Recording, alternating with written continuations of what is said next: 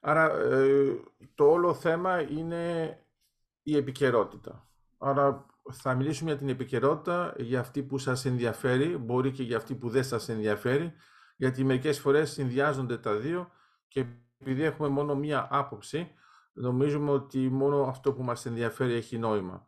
Άρα θα κοιτάξουμε τη μεγάλη σκακέρα, όχι μόνο τη μικρή. Σίγουρα αυτή την περίοδο ε, εξετάζετε όλοι σας τι γίνεται στο Ισραήλ, τι γίνεται με την Χαμάς, τι γίνεται στην Ουκρανία, τι γίνεται με την Ρωσία, ε, μπορεί και τι έγινε ε, στο Αρσάχ, τι γίνεται βέβαια στην Ελλάδα, γιατί έχουμε και τα δικά μας τα θέματα. Θα μπορούσαμε να πούμε, άμα θέλετε να σας δώσω ένα στίγμα έτσι για να το χαρείτε από την αρχή, ότι όλα αυτά που υπάρχουν, ακόμα και οι κρίσεις, είναι θετικές για την Ελλάδα. Άρα με έναν παράξενο τρόπο δεν είναι απαραίτητο ότι είμαστε ευχαριστημένοι ότι υπάρχουν αυτές οι κρίσεις.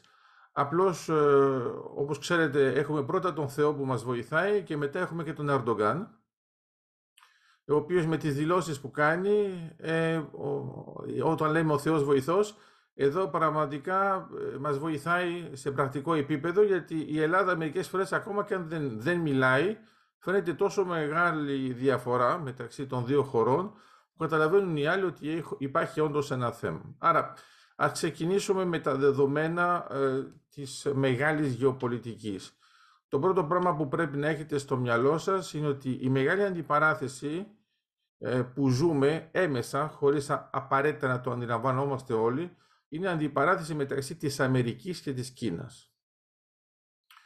Η Κίνα θέλει να παίξει με έναν δρόμο μεταξιού, όπως το ξέρετε, εδώ και χρόνια. Έχει αλλάξει στην πορεία και θέλει να παίξει, ας πούμε, με την Περσία και με την Ρωσία. Είναι ένας τρόπος να αξιοποιήσει την θεωρία του Heartland, δηλαδή θεωρία της καρδιάς, του κέντρου, ε, γιατί είναι μια αυτοκρατορία του κέντρου στο μυαλό της και θέλει επίσης να αποφεύγει τα προβλήματα με την Αμερική, κατά συνέπεια θέλει να λειτουργήσει με χώρες οι οποίες είναι χερσαίες και όχι παράκτιες και αυτό σημαίνει πρακτικά ότι θα προωθήσει πολύ συχνά όταν το βλέπουμε απλοϊκά το θέμα του τρένου και είναι πολλοί που νομίζουν ότι έχει μεγάλη σημασία και κάποια αξία. Στην πραγματικότητα, επειδή είστε Έλληνες, όταν ακούτε πολύ για το τρένο, θέλει να πει ότι δεν ακούτε για καράβι. Και άμα δεν ακούτε για καράβι, θέλει να πει ότι δεν ακούτε για στόλο. Και άμα δεν ακούτε για στόλο, θέλει να πει ότι δεν ακούτε για παρέμβαση των Αμερικανών στα συμφέροντα της Κίνας. Άρα η Κίνα θέλει να προχωρήσει με αυτόν τον τρόπο εσωτερικά. Πολλές χώρες έπεσαν σε αυτήν την παγίδα θεωρώντας ότι θα μπορούν και αυτές να παίξουν σαν ένα μεγάλο παζάρι χερσαίο και από τη στιγμή που θα ήταν σε αυτή τη διαδρομή θα μπορούσαν και αυτές να ωφεληθούν. Αυτό που καταλάβαμε εκ των υστέρων τουλάχιστον οι Αμερικές χώρες είναι ότι χρεώθηκαν και τώρα έχουν ένα μεγάλο χρέος σε σχέση με την Κίνα. Η Κίνα λειτουργήσε σαν ντοπάρισμα, δηλαδή έδωσε κονδύλια και μετά ξαναδίνει κονδύλια για να τις επιστρέψουμε τα κονδύλια που έδωσε και τελικά έχουμε δημιουργήσει ένα πλαίσιο εξάρτησης. Αυτό δεν έχει μεγάλη προοπτική γιατί ούτως ή άλλως η ίδια η Κίνα έχει προβλήματα και τώρα θεωρεί ότι είναι καλό να δίνει περισσότερα χρήματα στην ίδια την Κίνα παρά στις άλλες χώρες.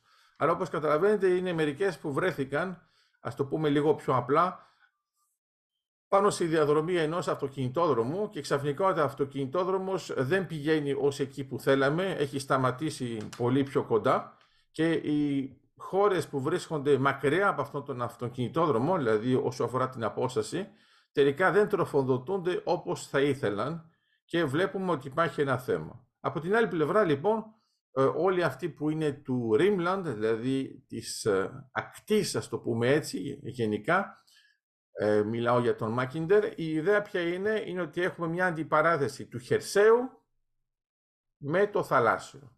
Στο θαλάσσιο είμαστε κι εμείς, Παρόλο βέβαια που μπορεί να έχουμε και τάσεις χερσαίες όταν νομίζουμε ότι ανήκουμε στα Βαλκάνια, ενώ η Ελλάδα βέβαια ανήκει στη Μεσόγειο. Άμα το σκεφτούμε με αυτόν τον τρόπο, τώρα βλέπουμε ότι ε, ειδικά μετά τις δηλώσεις που έγιναν με το G7, ότι ε, θέλουμε να ε, προωθήσουμε έναν άλλο δρόμο μεταξιού, ε, στον οποίο συμμετέχει ενεργά και πολύ σημαντικά η Ινδία. Άλλος παίχτης, ο οποίος ε, θα έχει και την κυριαρχία ακόμα και σε σχέση με την Κίνα, το βλέπουμε και στα θέματα ε, του διαστήματος ήδη. Μπορεί για μερικούς από εμάς, επειδή δεν έχουμε τόσο μεγάλη επαφή όσο έχουμε με την Κίνα, να θεωρούμε ότι η Ινδία δεν είναι τόσο σημαντική. Επίσης, στην Ελλάδα έχουμε πιο πολύ επαφή με το Πακιστάν παρά με την Ινδία και δυστυχώς μπερδεύουμε τους μεν με τους δε, θεωρώντας ότι είναι το ίδιο, γιατί δεν βλέπουμε καν την διαφορά μεταξύ μουσουλμάνων και Ινδουιστών. Αλλά τέλος πάντων, τα μαθαίνουμε σιγά σιγά και ε, προσαρμοζόμαστε. Αυτό που έχει σημασία είναι λοιπόν ότι το G7 που δεν λειτουργεί πια ως G8 για τους λόγους που ξέρουμε σε σχέση με την Ρωσία και την Ουκρανία ήδη από πριν με το θέμα της Κρυμαίας, ουσιαστικά τι κάνουμε; Λέμε ότι από την Ινδία θα μπορούμε στη συνέχεια να περάσουμε στα Ηνωμένα Αραβικά Εμμυράτα, στη συνέχεια στη Σαουδική Αραβία, στη Σαουδική Αραβία μετά πάμε η Ορδανία, Ισραήλ και εδώ παίζεται ένα μεγάλο παιχνίδι. Αν πάμε Ισραήλ κατευθείαν στην Ιταλία ή αν κάνουμε Ισραήλ, Κύπρος, Ελλάδα, Ιταλία και στη συνέχεια Γαλλία, Γερμανία. Αυτός ο άξονας είναι πάρα πολύ σημαντικός και είναι πολύ καλός γιατί έρχεται να ενισχύσει μερικά δεδομένα που είχαμε ήδη στο μυαλό μας, ας πούμε το καλώδιο, το Ευρωάζια Interconnector, που ήταν η διασύνδεση μεταξύ των τριών χωρών, άρα μιλάω τώρα για το Ισραήλ, την Κύπρο και την Ελλάδα. Στη συνέχεια έχουμε βέβαια και τον αγωγό EastMed, ακόμα πιο σημαντικό σε επίπεδο στρατηγικής γιατί είναι άλλη εμβέλειας που αφορά το Ισραήλ, την Κύπρο και την Ελλάδα. Άμα τα λέω πολύ γρήγορα, μετά θα έχετε δικαίωμα να κάνετε και ερωτήσεις διευκρινιστικές. Τα λέω κάπως συνοπτικά για να έχετε τη μεγάλη εικόνα και μετά μπορεί να τσακωθούμε στα επιμέρη. Ε, ούτως ή άλλως Έλληνες είμαστε, άμα δεν βρούμε να τσακωθούμε, ότι είμαστε άρρωστοι ή νεκροί. Άρα η ιδέα ποια είναι; Άμα το συνεχίσουμε με τον αγωγό, θα πρέπει μετά να περάσουμε στον αγωγό Ποσειδώνα, ο οποίος είναι πολύ σημαντικός. Δεν είναι τόσο γνωστός ακόμα δυστυχώς στην Ελλάδα και γιατί δεν καταλαβαίνουμε ένα πράγμα που είναι πάρα πολύ απλό. Ο αγωγός ΙΣΜΕΔ σταματάει στην Ελλάδα. Αν σταματήσει πραγματικά στην Ελλάδα και δεν έχει συνέχεια με τον αγωγό Ποσειδώνα, δεν μπορούμε να τροφοδοτήσουμε την Ευρώπη. Εντάξει. Άρα οι, οι δύο αγωγοί συνδέονται και ο δεύτερος αγωγός σχετίζεται βέβαια με την Ελλάδα και την Ιταλία. Η Ιταλία είναι το κράτος που έχει το μεγαλύτερο δίκτυο σε φυσικό αέριο στην Ευρωπαϊκή Ένωση και μέσα στο θέμα της κατανάλωσης. Άρα αυτό σημαίνει ότι μπορεί μετά να διασυνδεθεί και με τους άλλους παίχτες. Άρα αυτοί οι δύο άξονες, δηλαδή ο αγωγός EastMed και το ηλεκτρικό καλώδιο Euroasian Interconnector, έρχονται να ενσωματωθούν σε μια γενικότερη στρατηγική υψηλή στρατηγική αυτή τη φορά, γιατί αυτά είναι ήδη θέματα στρατηγικής και όχι μόνο τακτικής, και ενσωματώνονται φυσιολογικά. Άρα βλέπουμε ας πούμε τη Σαουδική Αραβία που θέλει πάνω στον ίδιο άξονα να συμμετέχει και με μετοχές και θέλουμε και σε αυτόν τον ίδιο άξονα να μιλάμε βέβαια και για ψηφιακή ε, ε, συμμαχία και επίσης βέβαια ενεργειακή και στον τομέα του υδρογόνου. Άρα βλέπουμε ότι πολλά πράγματα περνάνε θα το έλεγα κάπως διαφορετικά, θέλουμε δεν θέλουμε, περνάνε από εμάς. Τώρα το θέμα είναι αν, αν εμείς συμμετέχουμε ενεργά ή όχι. Άρα, κάνω πρώτα το σενάριο, ας το πούμε ότι δεν συμμετέχουμε για λόγους εσωτερικούς. Εσωτερικούς, κομματικούς, ε, ψηφοθερικούς, ό,τι θέλετε. Τότε είναι πάρα πολύ απλά τα πράγματα, θα πηγαίνουν κατευθείαν από το Ισραήλ στην Ιταλία, και είναι ακριβώς αυτό που έχουμε ζήσει, αν θυμάστε καλά, ε, μιλάω για αυτούς που ξέρουν καλά τα project. Αρχικά, ας πούμε, το project που αφορούσε ε, το θέμα του ε, αγωγού και του καλωδίου ήταν να περάσουμε εντελώς από την Κρήτη και μετά να φύγουμε μέσω Πελοποννήσου και να φτάσουμε Αθήνα. Επειδή είχαμε διάφορα τερτύπια τοπικά, τελικά τι έγινε, έγινε μια διασύνδεση κορακιά, Άρα έχουμε τη διασύνδεση Αθήνα-Κορακιά αν είμαστε στο Ηράκλειο και από την Κορακιά θα πάμε κατευθείαν πάλι στην Κύπρο, που σημαίνει ότι ουσιαστικά η Κρήτη, και θα το πούμε μάλιστα και σε συνέδριο που θα γίνει το Δεκέμβριο, Η Κρήτη δεν συμμετέχει ενεργά σε αυτό, συμμετέχει παθητικά, θα είναι απλώς ένα σημείο επαφής, το οποίο μετά θα συνεχίζεται, ενώ βέβαια η Αθήνα θα συμμετέχει ενεργά όσο αφορά το δίκτυο. Θα μπορούσε λοιπόν η Κρήτη να έχει αναβαθμίσει το δίκτυό της και να μπαίναμε από την περιοχή Σιτίας και να βγαίναμε από Χανιά. Αυτό δεν έγινε. Και όχι για λόγους υψηλής στρατηγικής. Δεν έχει σημασία, θα το καταφέρουμε αλλιώς, αλλά αυτό που έχει σημασία είναι ότι αυτά πρέπει να τα έχουμε στο μυαλό μας, γιατί τώρα δεν μιλάμε για θέματα αρπαχτής, μιλάμε για αν μπορούμε να ενσωματωθούμε σε ένα πλαίσιο υψηλής στρατηγικής. Εδώ η υψηλή στρατηγική θέλει αυτόν τον οριζόντιο άξονα στη Μεσόγειο να τον ενισχύσει και προσοχή τι λέω, μιλάω πραγματικά για τη Μεσόγειο και δεν παίζουμε καθόλου με τα Βαλκάνια. Αυτό είναι καλό να το έχουμε στο μυαλό μας, γιατί στην πραγματικότητα οι Έλληνες έχουν την τάση να παίζουν στα δύο, να παίζουν και στα Βαλκάνια και στη Μεσόγειο. Ε, να, το πιο λίγο, να το πω λίγο πιο λαϊκά για να είναι ξεκάθαρο. Κάθε φορά εμείς που παίζουμε στα Βαλκάνια έχουμε προβλήματα και τα κάνουμε θάλασσα. Κάθε φορά. Ε, κοιτάξτε με τους Βαλκανικούς πολέμους, κοιτάξτε με τον πρώτο, τον δεύτερο, σε αυτές τις περιοχές υπάρχει μια δυσκολία γιατί υπάρχει μια άλλη νοοτροπία. Επιπλέον, εμείς είμαστε πιο πολύ της Χερσόνησος του Έμμου, θυμάστε ότι τα Βαλκάνια είναι τουρκική λέξη, εντάξει, που σημαίνει κολόδες, γλιώδες, κάτι που είναι προβληματικό, γιατί ποτέ η Οθωμανική Αυτοκρατορία δεν της άρεσε η περιοχή και θεωρούσε ότι είναι προβληματική. Άρα, άμα το δούμε με αυτόν τον τρόπο, θα καταλάβουμε το εξής. Εμείς έχουμε αυτόν τον οριζόντιο άξονα, άρα ας το πούμε ότι είναι Κύπρος, Ελλάδα, Ιταλία, Γαλλία. Μπορεί να παίξει και η Ισπανία, αλλά μιλάω για αυτόν τον άξονα, δηλαδή το πάνω μέρος της Μεσογείου. Μετά έχουμε μία μικρή διαγώνια που αφορά ουσιαστικά την Κύπρο, το Ισραήλ και στη συνέχεια η Ορδανία, Σαουδική Αραβία με Ηνωμένα Αραβικά Εμμυράτα που μπορεί να συνεχιστεί με μια μεγάλη διαγώνια η οποία είναι η Ινδία και στη συνέχεια να το έχετε και αυτό σαν προοπτική στο μυαλό μας, Αυστραλία. Άρα από τη στιγμή που πηγαίνουμε προς τα εκεί, σημαίνει ότι έχουμε έναν μεγάλο άξονα που παίζει προς την ίδια ε, κατεύθυνση. Σκεφτείτε το νατοϊκό, σκεφτείτε το ευρωπαϊκό και σκεφτείτε βέβαια αυτό που λέμε το όκους, δηλαδή οι συμμαχίες που έχουν σχέση με ε, την Αυστραλία, τη Νέα Ζηλανδία, την Αμερική και το Ηνωμένο Βασίλειο. Ε, μιλάω τώρα και για τα πέντε μάτια, για όσους τα καταλαβαίνουν όλα. Άρα λέω απλώς ότι άμα το σκεφτούμε με αυτόν τον τρόπο, η τοποθέτησή μας δεν είναι, ξέρετε, το μεγάλο δίλημα είναι κάθε φορά λέμε η Ελλάδα ανήκει στην Δύση ή στην Ανατολή. Είναι πάρα πολύ αστείο, ειδικά όταν είμαστε Έλληνες, γιατί στην πραγματικότητα η Δύση ε, προσδιορίσε τον εαυτό της ως Δύση από την Ελλάδα. Αυτό που είναι δίπλα μας είναι η Μέση Ανατολή. Άρα μάλλον εμείς είμαστε στη Μέση Δύση. Απλώς δεν το έχουμε καταλάβει ότι είμαστε στη Μέση Δύση και αναρωτιόμαστε αν η Δύση ξεκινάει πιο πέρα. Στην πραγματικότητα η Δύση ξεκινάει από εμάς. Αλλά εδώ είναι άλλο το θέμα και είναι λίγο πιο βαρύ και πιο βαθύ. Είναι ότι ε, σε αυτόν τον μεγάλο στρατηγικό άξονα βρίσκεται ούτως ή άλλως η Ελλάδα. Αλλά δεν είναι τυχαίο. Δηλαδή δεν είναι ότι φτιάχταμε ξαφνικά έναν άξονα και η Ελλάδα βρέθηκε εκεί πέρα.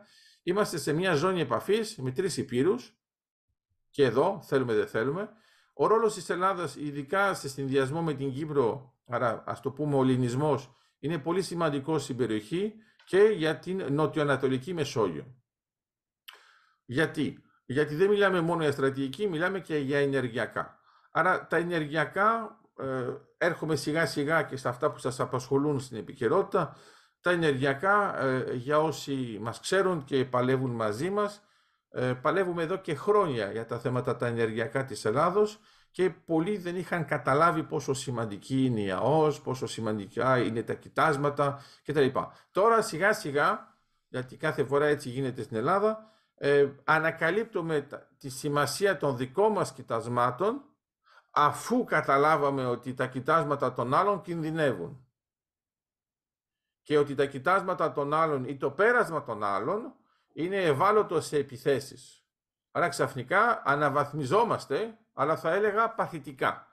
Όμως επειδή υπήρχε μια τάση να αξιοποιήσουμε ήδη την ΑΟΣ μας, παρόλο που έχουμε μεγάλες καθυστερήσεις, το εννοώ σε σχέση με την Κύπρο, Ε, δεν μπορεί ας πούμε να έχουμε ήδη πέντε, πηγαίνουμε στα έξι κοιτάσματα στην Κύπρο και εμείς ακόμα να αναρωτιόμαστε πότε θα κάνουμε την πρώτη γεώτρηση. Αλλά το έχουμε ζήσει αυτό, υπάρχει. Μην ξεχνάμε ότι το πρώτο κοίτασμα της Κύπρου είναι από το 2011. Και τώρα την ώρα που μιλάμε και κάνουμε αυτή τη διάλεξη, γίνεται πάλι μια γεώτρηση στο κοίτασμα Κρόνος στην Κύπρο. Άρα θέλει να πει τι; Θέλει να πει πρώτον ότι υπάρχει ένα μεγάλο πλαίσιο που είναι το ευρωπαϊκό. Το ευρωπαϊκό είχε ήδη διαμορφωθεί σε επίπεδο υψηλής στρατηγικής ήδη από το 2013, δηλαδή μιλάμε ήδη πριν 10 χρόνια. Έλεγε ότι θα ήταν καλό η Ευρώπη να αξιοποιεί τα κοιτάσματα που έχει στη δικιά της αρμοδιότητα και εννοούσε τις εθνικές ε, δομές, γιατί δεν μπορεί να το κάνει η Ευρωπαϊκή Ένωση, και παρότρινε τους Ευρωπαίους από άλλα κράτη να συνεργάζονται με ευρωπαϊκές χώρες για να μην είμαστε τόσο εξαρτημένοι από άλλους. Το γεγονός ότι μιλάω για το 2013 έχει σημασία γιατί τότε δεν έχει αρχίσει καν το Ουκρανικό. Ενώ ούτε η Κρυμαία. Δεν μιλάω για το 22. Άρα είχαμε ήδη μερικά θέματα, για όσους τα θυμούνται, το 2008 σε σχέση με τη Γεωργία, σε σχέση με το Κόσοβο, σε σχέση με τη Μαύρη Θάλασσα και ξέραμε ότι ήδη υπήρχε μια δυνατότητα αξιοποίησης στη Μαύρη Θάλασσα και από την πλευρά της Γεωργίας, αλλά και στη συνέχεια από την πλευρά της Ουκρανίας. Μετά ξαφνικά είχαμε προβλήματα μεταξύ της Ουκρανίας και της Ρωσίας, στα οποία, για να είμαστε ειλικρινείς, δεν δώσαμε και μεγάλη σημασία στην Ελλάδα, θεωρώντας ότι εντάξει ούτως ή όλος η Ρωσία έχει το πάνω χέρι, αλλά θα το διαχειριστεί σε αυτή την περιοχή, το οποίο ήταν λάθος, εντάξει, το οποίο ήταν λάθος και φάνηκε στην πορεία ότι δεν μπορεί να το διαχειριστεί τόσο εύκολα γιατί υπάρχει μια μεγάλη αντιπαράθεση στην περιοχή. Άρα η αξιοποίηση της Μαύρης Θάλασσας για μας επίσης ήταν πιο πολύ ένα θέμα που αφορούσε την Τουρκία που είχε κάνει ήδη οριοθετήσεις και με την πρώην Σοβιετική Ένωση και με τη Βουλγαρία. Αλλά δεν δώσαμε την πρέπουσα σημασία γιατί θεωρούσαμε ότι το πιο σημαντικό είναι πιο πολύ η Μεσόγειος. Ε, μην ξεχνάτε επίσης την πολιτική και τους πολιτικούς που για πάρα πολλά χρόνια δεν πίστευαν καν ότι υπάρχει φυσικό αέριο στην Ελλάδα, ακόμα και αν υπήρχαν ενδείξεις, ακόμα και αν υπήρχαν επιστήμονες που έλεγαν με ξεκάθαρο τρόπο ότι υπάρχουν, έλεγαν θα δούμε.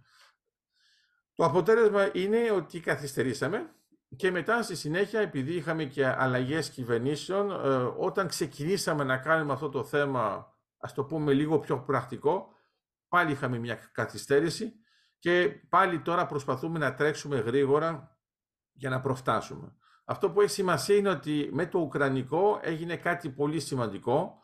Είναι ότι η Ρωσία φάνηκε ότι θέλει να παίξει έναν ρόλο εντελώς διαφορετικό από ό,τι θεωρούσαμε. Εντάξει, θεωρούσαμε ότι είχε τελειώσει το θέμα ε, του ψυχρού πολέμου από το 1991, ότι η Ρωσία ήταν μια χώρα εντελώς διαφορετική και ξαφνικά βλέπουμε ότι η Ρωσία συμπεριφέρεται ακριβώς όπως ήταν η Σοβιετική Ένωση.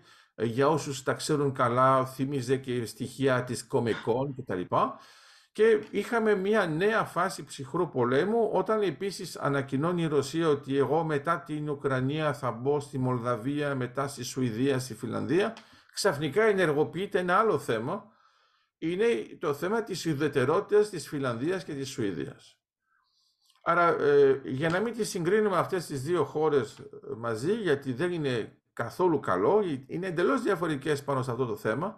Η Σουηδία ήταν διαχρονικά ουδέτερη και ήταν θέμα επιλογής της, για δύο αιώνες τουλάχιστον, ενώ η Φιλανδία ήταν υποχρεωμένη λόγω της ΣΥΤΑΣ εναντίον της, Ευρω... της ε, Σοβιετικής Ένωσης το 1939 και μάλιστα έχασε και περιοχές στη Φιλανδία, εντάξει, ε, οι οποίες είναι κατεχόμενες και ε, ανήκουν πλέον στην Ρωσία.